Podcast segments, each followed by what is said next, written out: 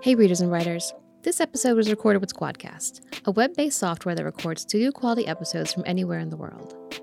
Squadcast records at each user's end and then uploads it to the cloud, so even if the call quality wasn't great at the time, the end file is always perfect.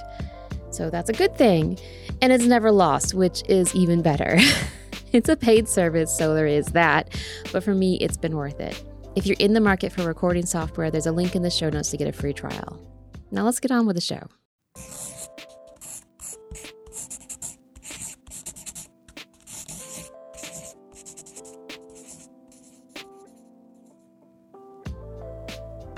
They do vibrate in our unconscious in a way that so like you take a fairy tale trope like sleeping beauty the sleeping for a hundred years if i just say that to myself there's something about it that is ringing a truth that um, is deep and i can look i can look at or i this is what i do is i like to look at what is that saying about me or you Hey, readers and writers. Welcome to Season 2, Episode 5 of Read and Write. Today I'm chatting with creator Laura Lewis Barr about fairy tales. So, hi, Laura. How you doing? hey i'm very excited good to see you Yeah, it's so nice to actually to finally connect with you. I think it's, I don't know, it's been like two months since we originally talked. at least yes um, so, why don't you go ahead and tell the listeners a little bit about yourself?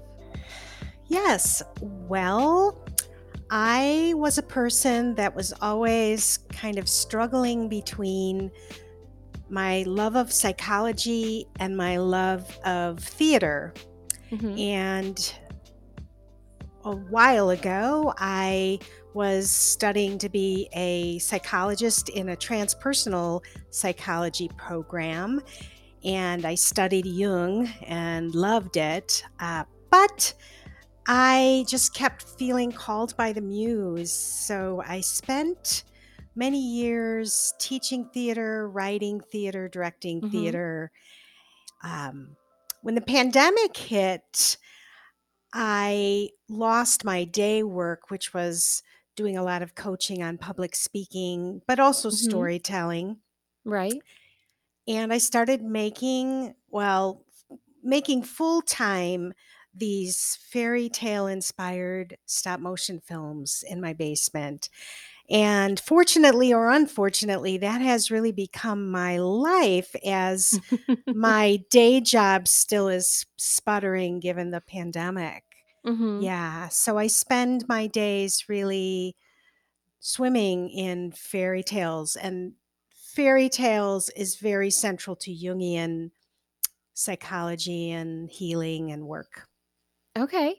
Um, I have two things to say to this. One, I understand how the pandemic hobby can take over your life. That is what the podcast originally started out as. Right. Um, and also, can you expound a bit on Jung and the fairy tale connection for me? I wasn't aware of it. yes, yes. Well, actually, it was one of his uh, chief students, Marie Louise von Franz, Mhm. who started studying fairy tale, but she was doing it through his lens, the Jungian lens. hmm Well, can we can we pause and just explain what the Jungian lens would be in case readers don't aren't aware?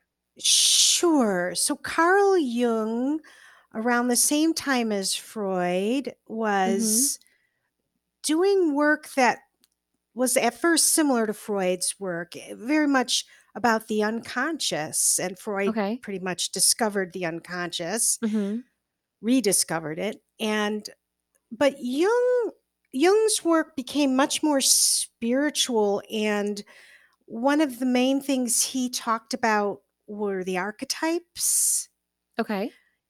which are these forms, sort of like Plato's forms. They exist within us and within everything as a hmm as a sort of a template.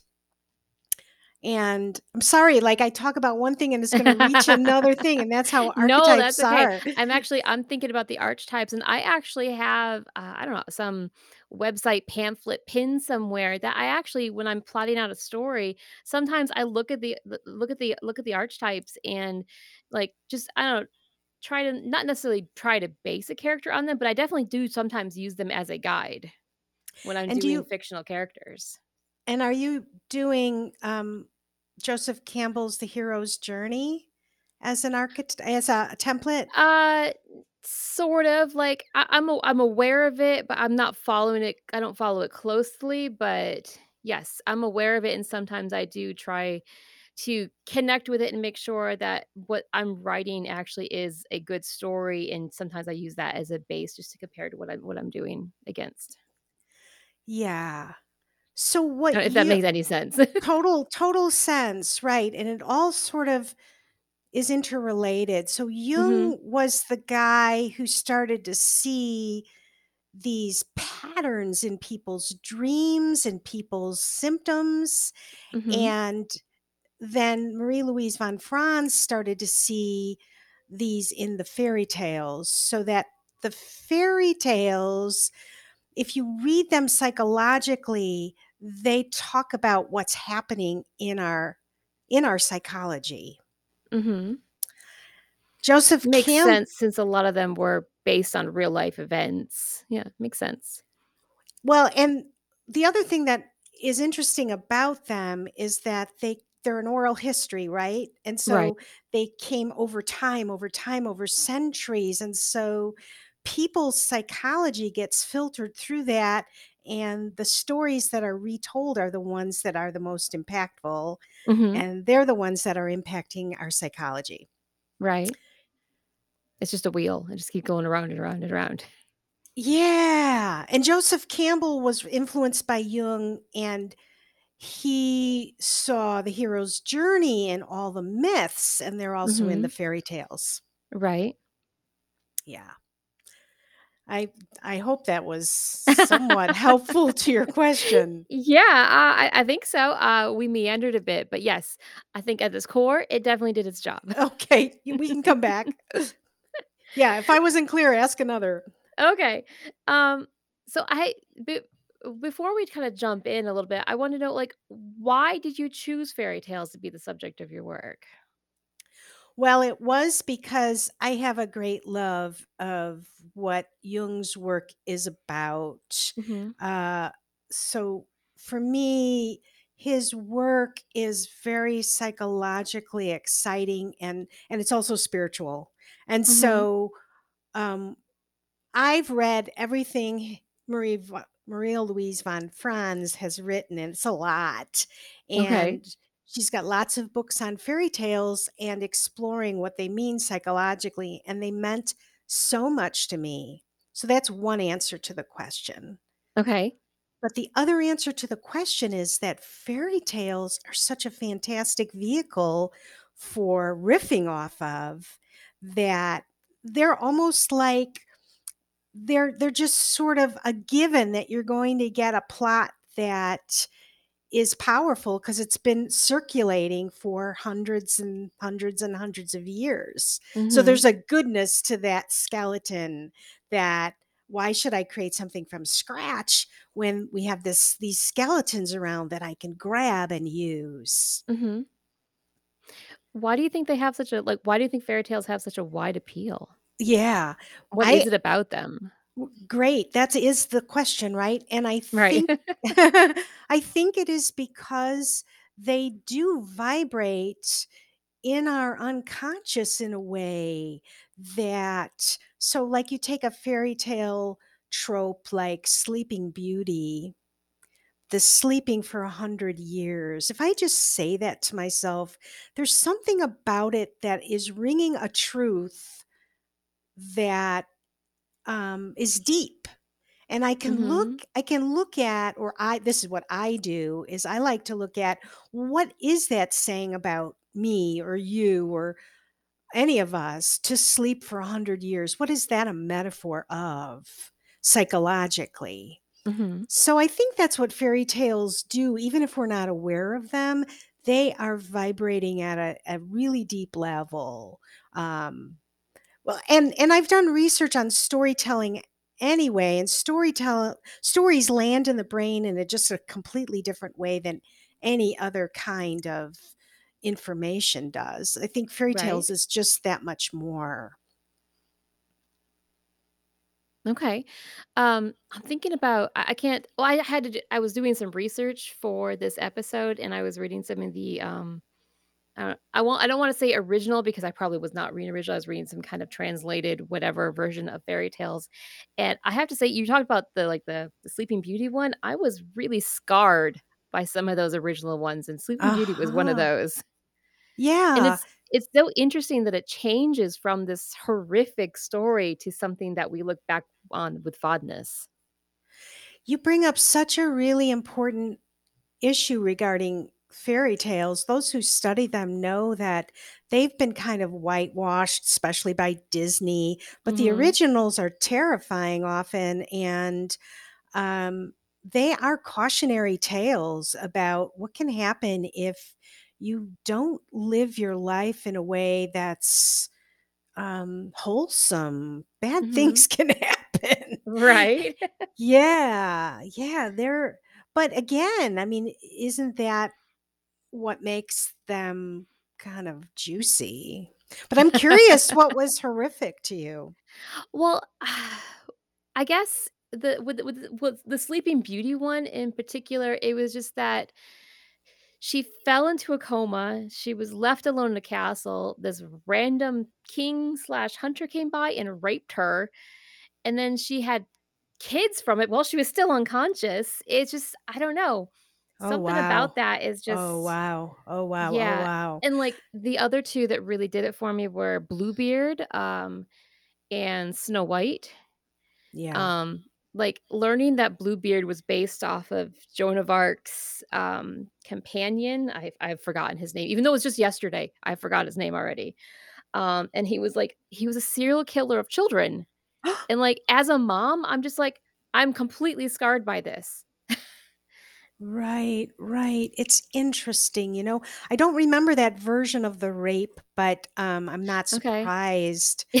I I'm sure I have it in my browser history, so if you want, I can always forward it to you after this, Yes. and I can put it in the sh in show notes in case anybody wants to read it, but it was I don't know—I was definitely like, "Wow, I didn't realize" I mean, I knew fairy tales were that was the point of them in the original part was that they were cautionary tales. I mean, I think a lot of people know that about them, but I didn't realize just how dark some of them were, and especially the ones that were based off of real people. You're just like, "Holy crap."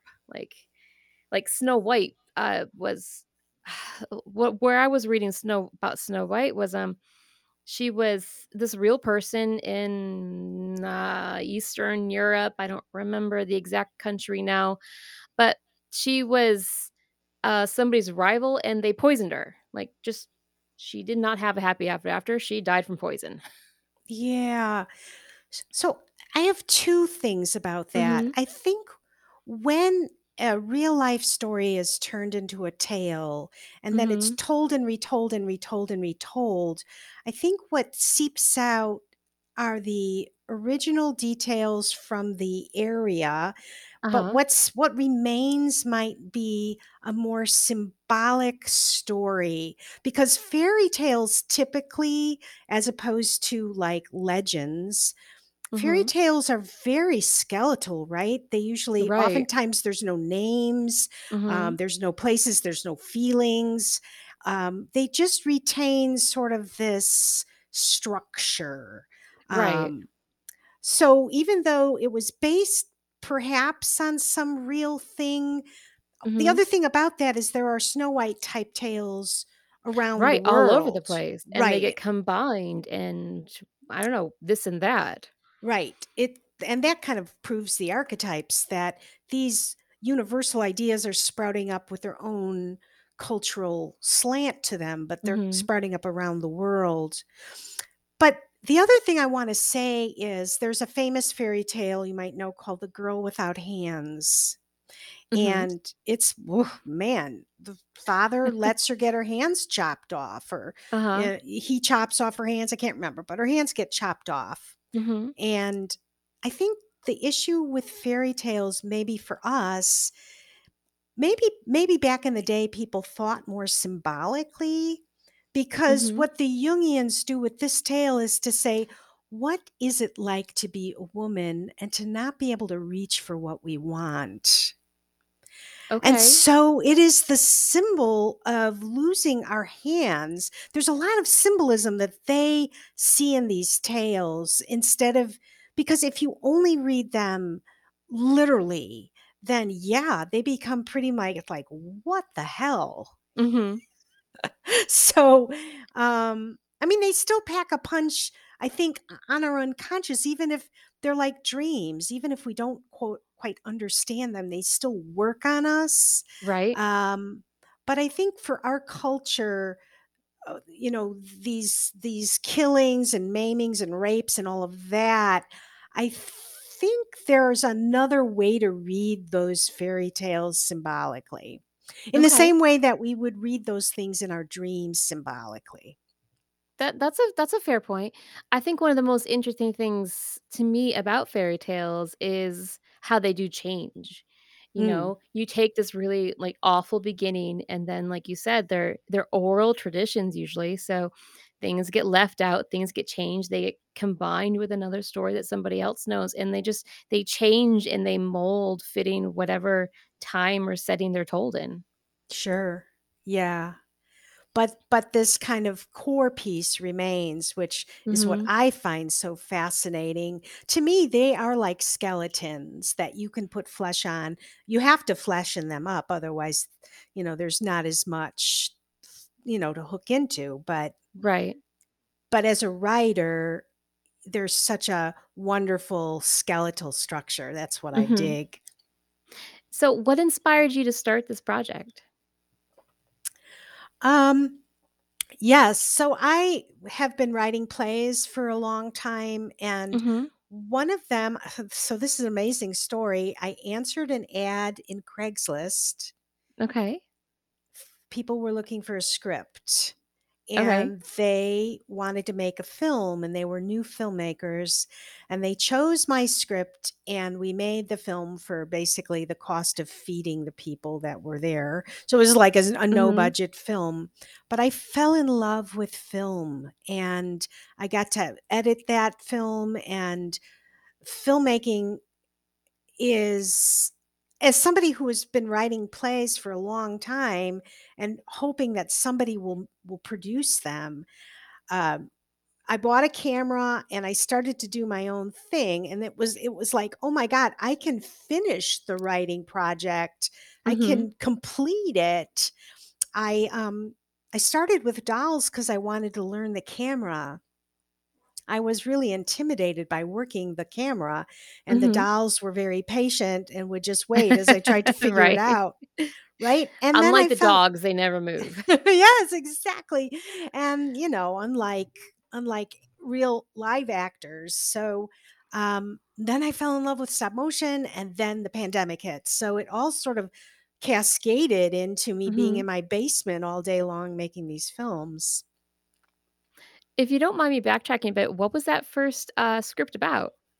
Sure. Well, part of the reason why it was chosen, it was a two-person romantic comedy, so we only needed 2 actors, and it Mhm. took place uh, in one or two or three locations. It didn't have a lot of locations. So Okay.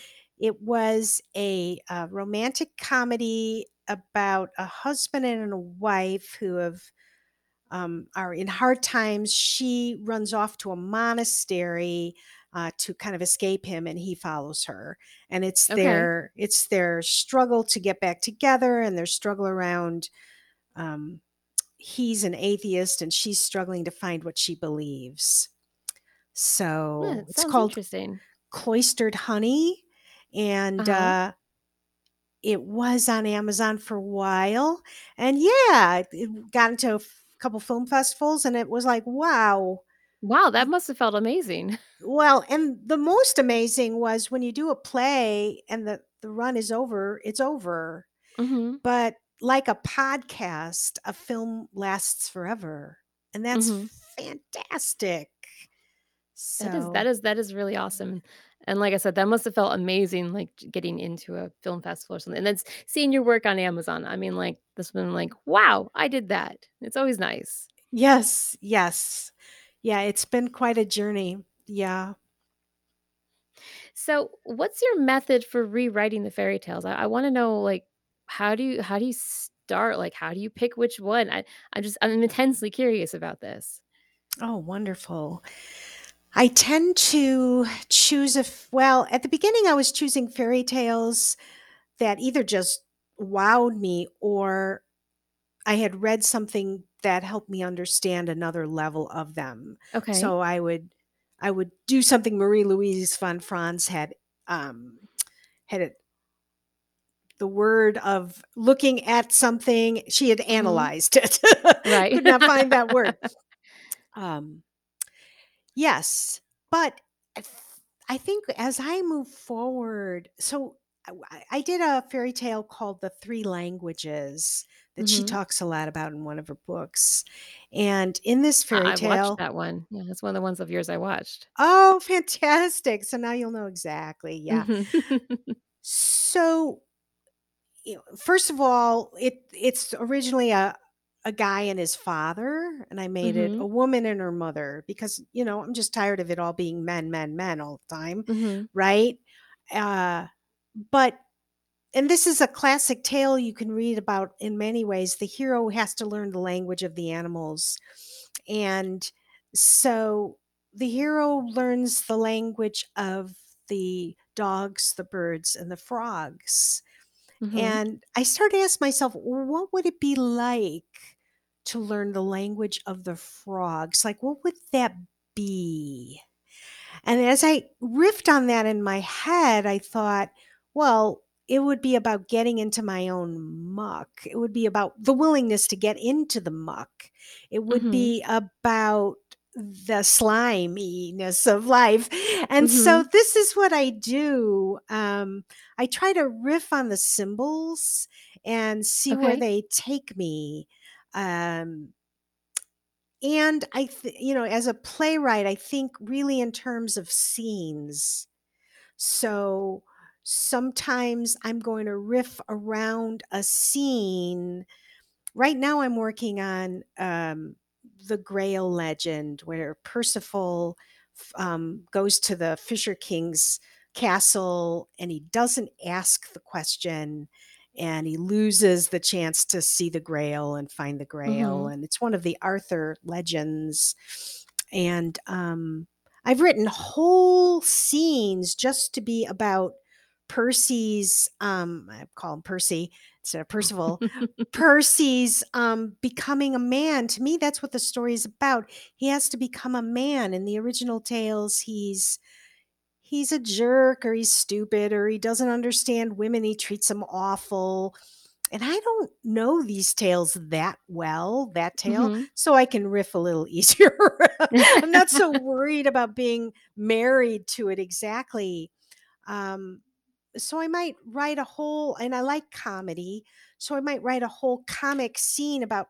and i did write a comic scene about percy trying to sell the idea of putting cardboard into a loaf of bread to save money for the company. and I wrote a whole scene about this um, just because the scene was kind of fun, and that's putting Mhm. flesh on the bones. Um, again, ask me again if I'm not really answering the question. No, this is great. How many um I know like I, I'm trying to equate to what I understand, which is is writing, like writing a novel, writing a manuscript. How many drafts do you go through? I mean, do you write in film scenes that you then discard in the final version? Great question. I, yeah, really interesting. So, so I've spent many years writing scripts and getting them rejected mhm. And getting them rejected and getting them rejected blah, forever Mhm. and and then when i started making my own stuff i looked back at these scripts and went well sh- are any of these worthy to be made and i Mhm. did take a couple and i did film them and they got into film festivals so there you know and and i bring that up because i think for me I'm not sure everybody can get what I'm trying to do in a script. But when it becomes a film, people more are more likely to get it. Or maybe like I've had some screenplays read in table reads with live actors, and then Mhm. people get it. So, to answer your question, I generally don't intend to write and film and then discard, but it is a little weird for me. I I don't usually get feedback on my scripts. I just don't have people to do that for me. Mhm. And so I get feedback on the films. and then it's like, "Oh crap." Um I do a lot of my own voiceovers, so I can fix things um, Mhm. using some voiceover. Typically, what what isn't working is that people don't understand certain moments because the dolls don't have the same ability as a human actor to Right. um and, but and and the this yeah to to make it clear and I think that this journey is such a journey in how to visually tell a story because I think, yeah, it's such a different, you really have to break it down, right? Mhm. And that was my big learning at the beginning was I wasn't breaking things down enough and and hopefully I am doing that more. But you know as a creative that you ask 10 people about your project and you'll get 10 often wildly different takes on what you've done. Mhm. And figuring out what's valuable to you and what isn't is Right. a real art in itself. I feel like, especially with creators, I'm sure it's all life, but especially with people who create, I mean, I feel like it's just one giant constant learning process. You're constantly refining your how you do things and how you make a final product. For sure. For sure. And I admire uh, Judd Apatow, his Mhm. work, and he has done some webinars about his process. And, you know, not everybody likes what he's doing. He's just doing it. He's Right, just just doing it for the, the joy of doing it. Right. Well, He's he not does it for more than that. He, he makes a lot of money, but yeah. So, talking about the dolls, uh, why why choose Barbies to, as your models? Well, I guess mostly because I'm not um, a physical artist to make my own. Okay. So that was my first, like, I can't make stop motion figurines. I don't have that talent. hmm But then I started to see that, like, there's an unlimited number of Barbie and action figures that I can purchase that um, ha- have such diversity. And Right. I could buy, if you Google anything like Barbie Barbie ski, Barbie ski set, Barbie anything, you find it. And I don't, you know, and so that helps. I do make some things, but hmm um and I manipulate their faces as you know so that I can kind of get some empathy and some human I can get um some empathy through mirror hmm neurons or whatever through their Right. faces. So, do you rack up a lot of costs doing this? I mean, I imagine that that could be an expensive hobby with ordering Barbie skis and Barbie set, or do you get a lot of them used or secondhand? Almost everything I try to get secondhand. Uh, That makes so sense. I think for making films, I am at like the the lowest you can be, right? hmm Uh, I pay I pay yearly for music licensing. I pay yearly for editing software, and then yeah, Barbie and sets and stuff. But um, I think as a hobby, I don't know if it's a hobby anymore, but I know. I'm sorry. I use the term loosely, but I'm glad you yeah, understand what I mean. yeah, yeah. I'm not. yeah. I'm not I'm trying not to offend anybody. No, no, it's um it's certainly a passion and I hope someday I'm I, you know, I don't know if you're doing this, but you know, there's the creative part of me, but there is this part of me that goes, I don't want to just make them for no reason. I'd like them to live and have and serve a purpose. And hmm so I do market them in various ways and they are in film festivals. So we'll see what happens. It's nice. Still it's always early nice to get your name out there and just show people what you're doing. Because not only is it just nice to have people that you know are viewing it, it's also nice, like, to get that feedback too. Like, I know, eh, for me, like, I can write all day long, but it's just nicer knowing that so I I don't know how to describe it, but it's like it's better somehow knowing that somebody else has read it. For sure. I think it's I mean, I think about people like Van Gogh who did it and then died and then they appreciated it. Uh-huh. but, you know, I'd prefer to think that there's some goodness that it gives other people while I'm still alive. Mhm. So, So, what kind of research do you do um, to to make one of these? Like you said, right now you're doing the Percival series. Like, how, what kind of lead up do you do before you actually start the writing and the shooting and the et cetera? Yeah, I don't think I do a ton of research. Uh, but yeah, I read I read the legends or the stories online. I read what people write about them. I think again, I'm trusting what this is what's so cool is that it's a work of fiction. So I have a lot of leeway, you know, and hmm I can I think the way I work is I like to swim in it for a while and then I let it go and I just create from my experience of it instead of going moment by moment and trying to find an analogy to that.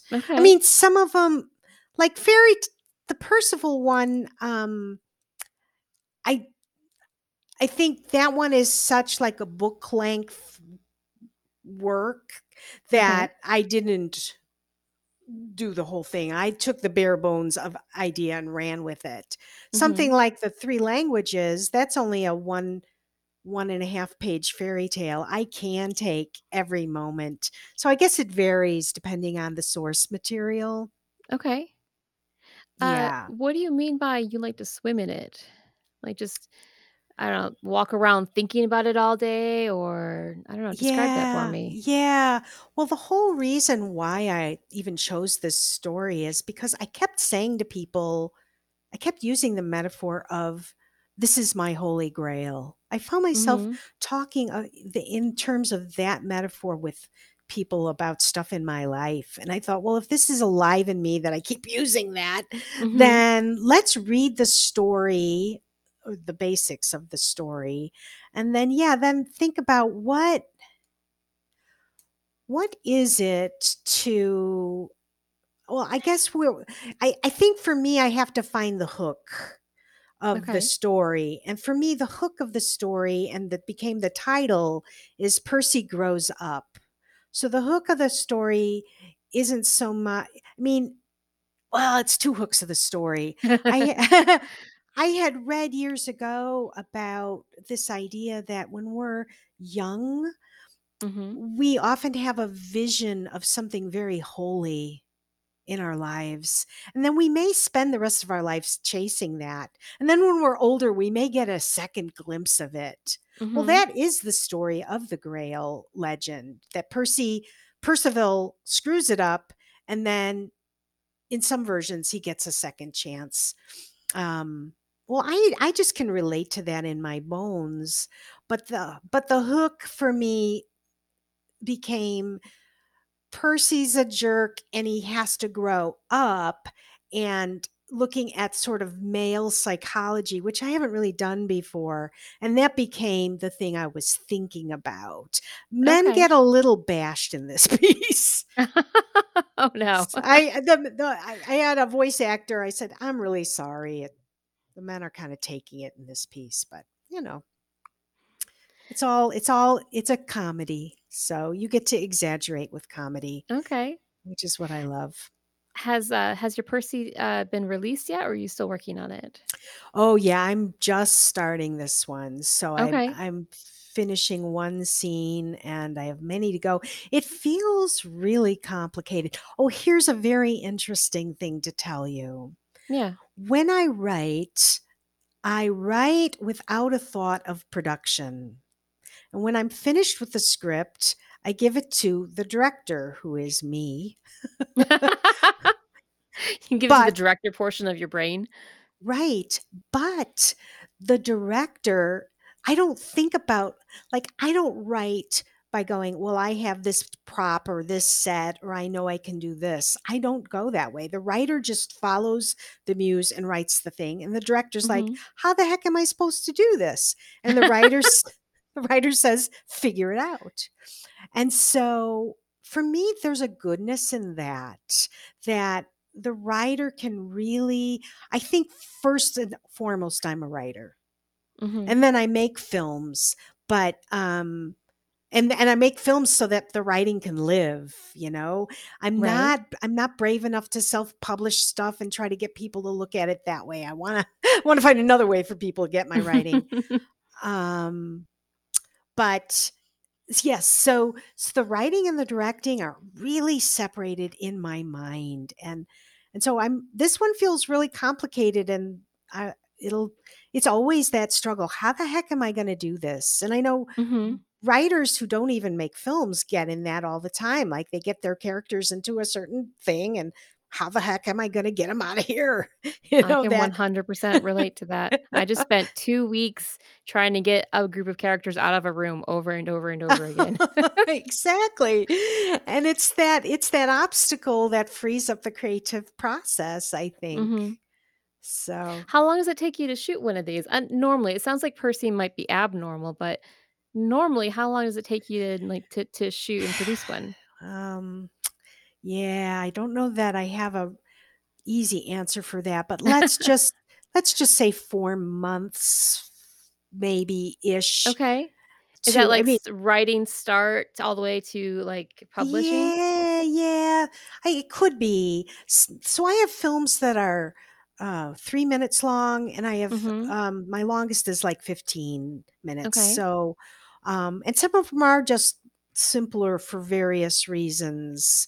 Uh, yeah, Percy's going to be really complicated, I'm afraid. Mhm. And the director, it is stop know, motion, so that does add a significant amount of time to your to right? your it- that- work. that's always going to be a tough but there are simpler versions and harder versions but let's say four to six months but yeah within that Mhm. which is very rapid my stop motion is pretty um scrappy it's not this purely well you saw it it's not this Mhm. purely fluid perfect um computer looking computerized looking thing Right.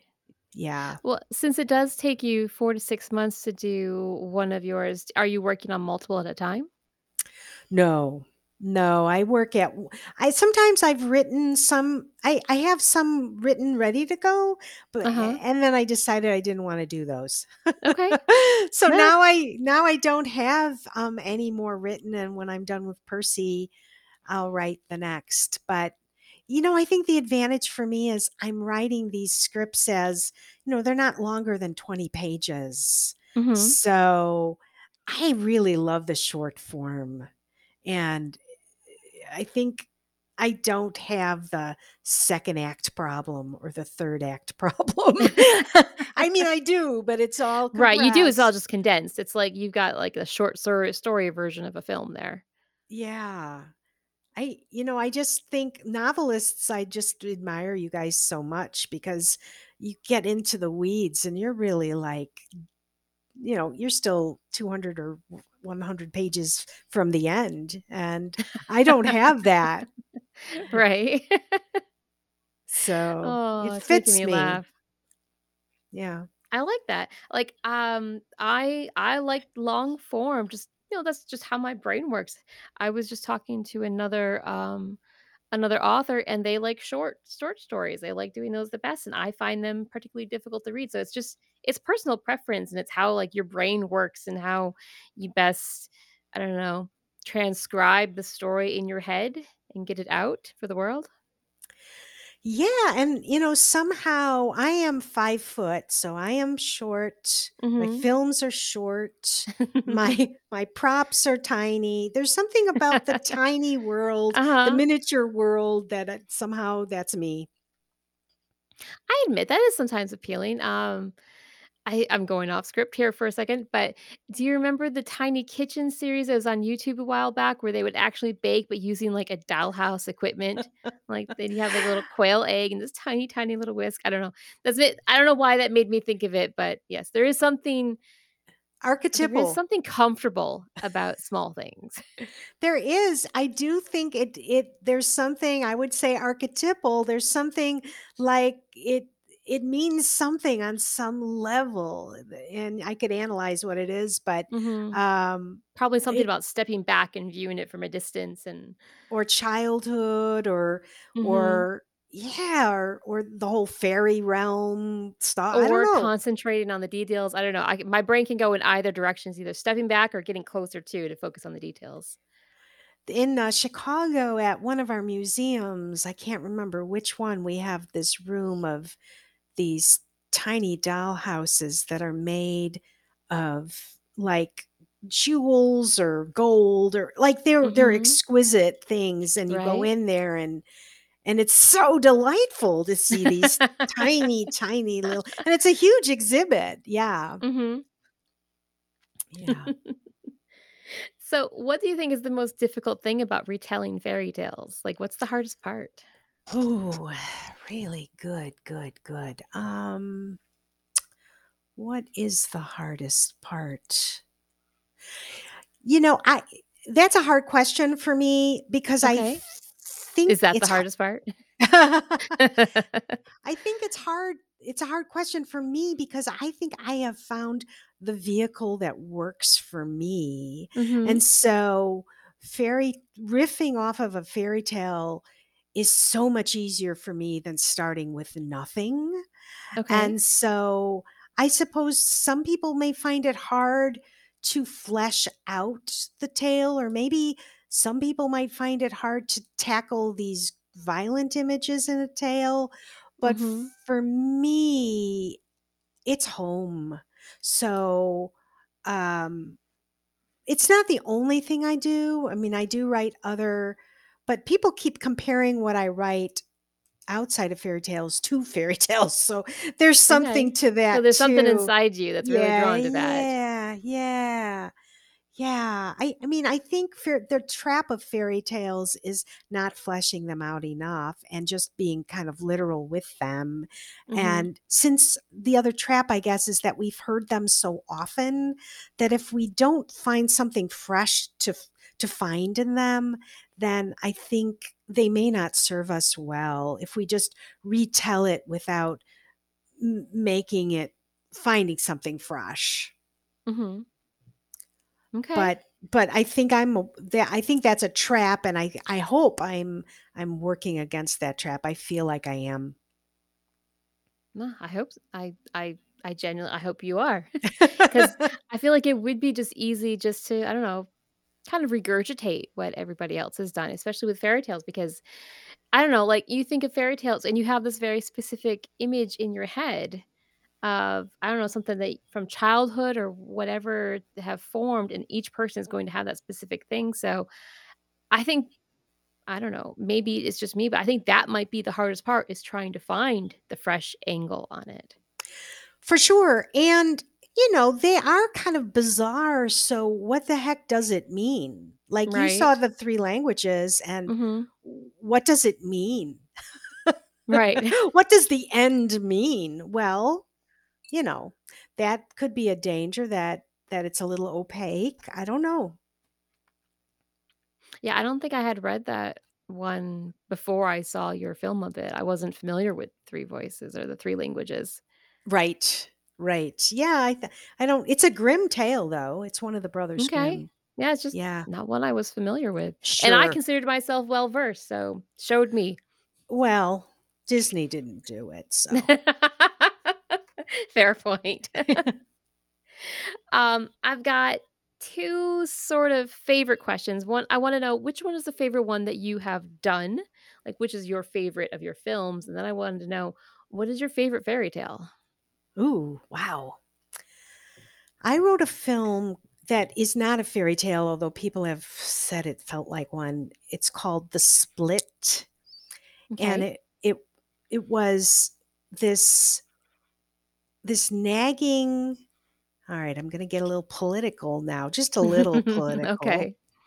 This nagging thought would it be possible for our country to split into two nations? Because we are split. Mhm. And could we physically split? My husband would always say, nah, it, it'd be too impossible to do. It'd be too, how could you really do it? They tried it once, didn't work. Logistically, right. Right. Logistically. And I said, well, I think we could. And I wrote this little, this little script and it, I don't, I think because I tackled something so, um, contemporary and a little bit edgy. Um, and I guess I just like the way it turned out because it there's the split between a husband and a wife at the same time that the country is splitting. Okay. And um and there's a talking dog and yeah. So I yeah, there's something about that piece that is is probably my favorite. Okay. Um favorite fairy tale. That is it seemed really it seemed only fitting to ask at the end. That's really tough. Um, fitting fairy tale, uh, favorite fairy tale. You know, oftentimes it's the one I'm working on, of course, Mhm. but um, and a favorite thing I've written. I've written a book about using my films, and one way you you could use my films when you watch them is to say, "Where are you at in the fairy tale right now?" And that's how people can use fairy tales. Mhm. So, um, a lot of times I feel like the fairy tale I'm working on is where I'm at in the moment. Um, I love the three languages. I'll just have to go with that. Nothing else Okay. is coming to my head. I love I love many of them. Yeah. I love I love it's technically a folk tale, but I love the folk tale that I made the film The Gardener. And The Gardener was only my second film, but it's a very popular one. It's a very cool little tale. I, I'm not familiar with the gardener either. And the original tale was called The Stone Cutter. Okay. Japanese tale. Yeah. I'll have to look that up. Yeah, yeah. Huh. I, I'm learning. I feel like I've, I now have like a couple of different fairy tales I need to go look up and read the original versions of.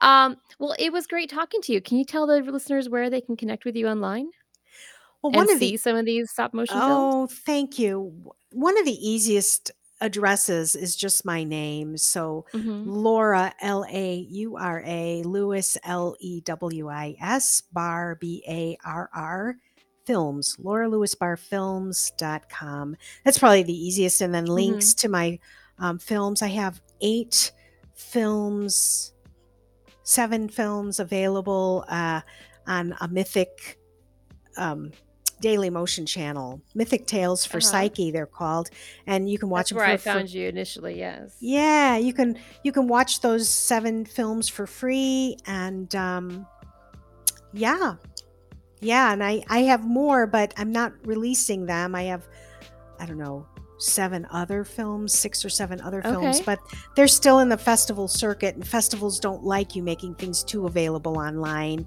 these are my earlier films that are free Right. online yeah Okay, excellent. And I will, of course, include these in the show notes for anyone who wants to stop by and have an easy click.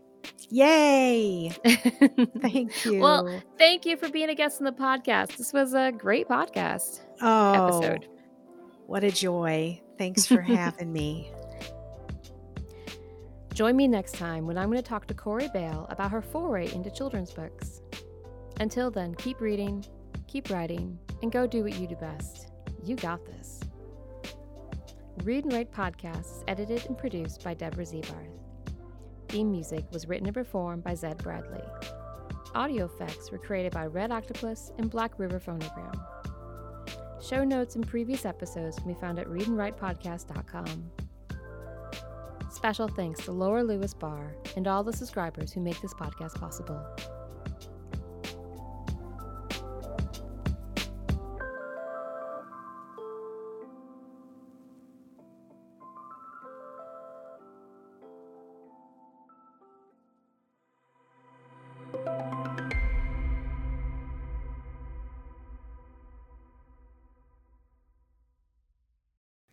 And that's it. Thank you for listening to the show.